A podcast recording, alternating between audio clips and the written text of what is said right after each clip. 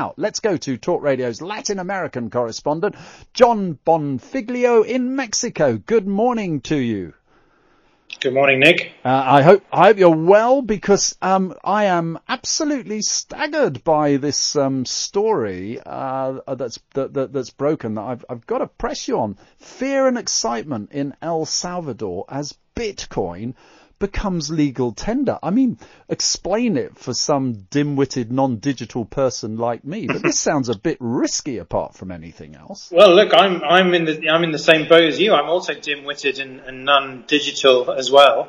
But it but it actually I think makes a lot of sense for, for El Salvador. And as you say, this is a world first for them, and it's not just like they've suddenly decided to you know to pull this rabbit out of a hat. There are big fundamental reasons why it actually makes a lot of sense for them. One of them is the fact that it's going to make the remittances from North America, uh, which account for a quarter of their GDP, much cheaper, essentially for money to be sent from El Salvadorians in the US back to El Salvador, saving them about 400 um, million dollars. They're also looking, it's an economy which has been in trouble since forever. It's, it's never been a particularly positive uh, story internationally, but it also makes the president, Nayib Bukele, think that actually he can steal a march on a number of other countries and actually gain a, a foothold in a new investment, if you like, for the country, which has never been achieved before.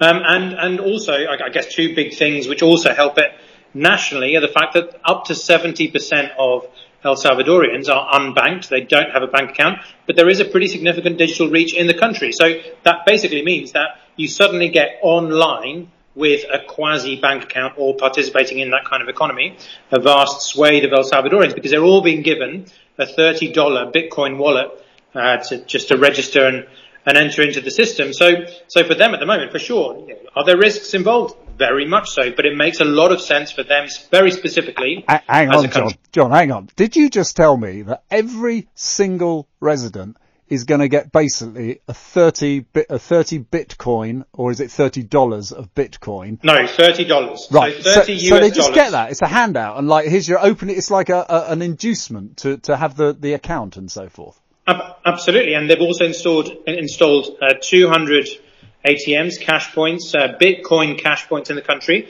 Uh, and they're actually beginning to install some in the US as well for El Salvadorian citizens there. So it's, it's not that it's, it's gone without glitches. There's definitely been uh, I mean, there's been some protests on the streets of um, of, of, San Salvador, um, and for sure the, the, system went down a couple of times early on in the first couple of days, but nobody was expecting anything.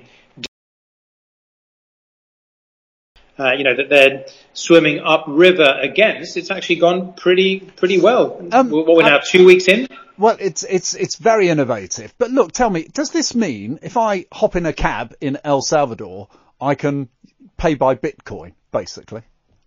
Absolutely. Every shop and store in El Salvador now is legally obliged to accept Bitcoin as of 10 days ago. But it's a very volatile currency, isn't it, in terms of its value? We've seen some huge spikes and some huge drops.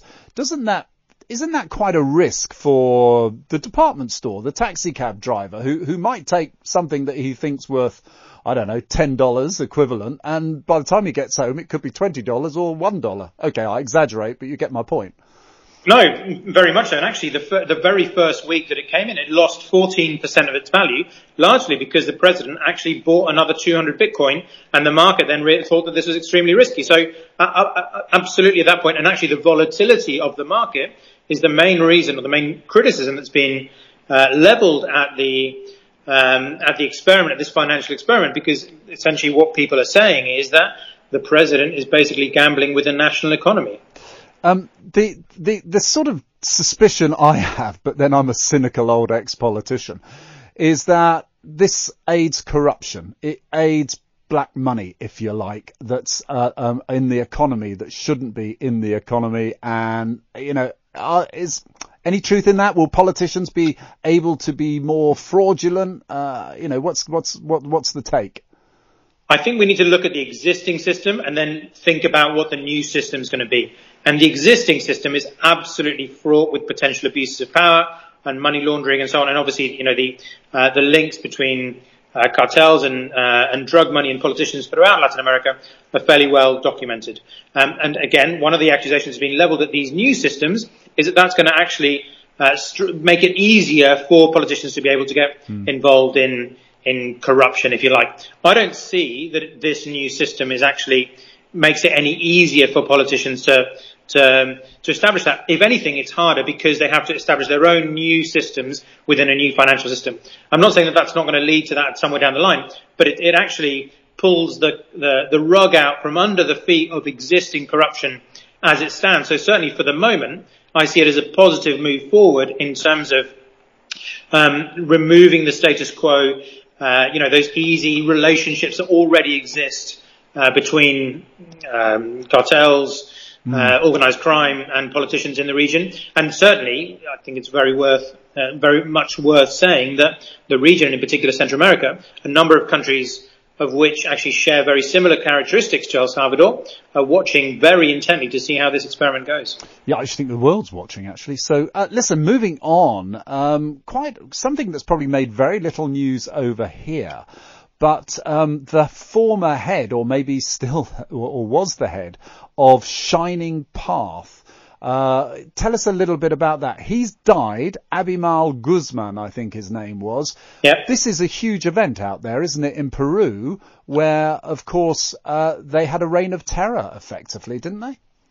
Very much so in the 80s and 90s, and, and um, people of your and my age, Nick, will remember in the 80s and 90s.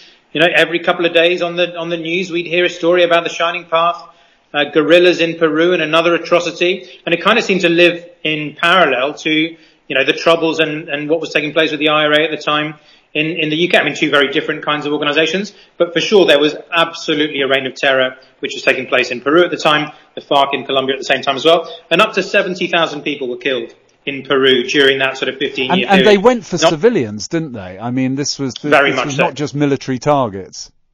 No, it was it was it was it was a reign, it, as we said, you know, the, the classic phrase, a reign of terror. But it was absolutely about generating deep, deep innate fear in and across the country, and that's only a generation ago, and that's very much remembered. And this uh, this individual has died just now.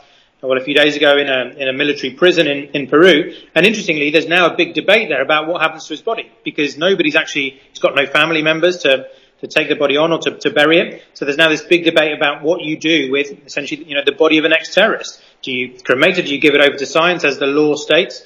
Um, so that's very much a, a live wound there at the, at the moment. But regionally, a, a really big thing um, that is that is remembered and brings back haunting, terrifying memories for many people here. He he was a pure communist through and through, probably as pure as you could get in many respects.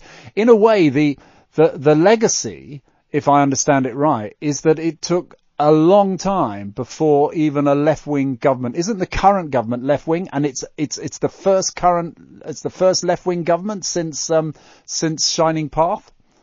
Yeah, and, and actually this brings a lot of problems up for the current president who's only been in power for a month or so, Pedro Castillo, because as with Abimael Guzman, he is uh, a graduate of the education system in Peru. A number of his, of his ministers, the finance minister, the education minister, at, at best had sympathies for the Shining Path, if not were involved actually in some more significant way for them. So this, it's a very easy accusation now to say of the new president, uh, well, you know, you are one of them, and this could go very much that way.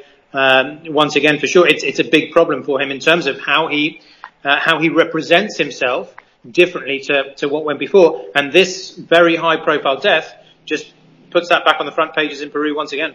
Interesting times, particularly on that Bitcoin story. Thanks very much to Jon Bonfiglio, our um, our very own Latin American. correspondent there. I think that Bitcoin story is quite fascinating. Going to see how that rolls up. Join the conversation. 0344 499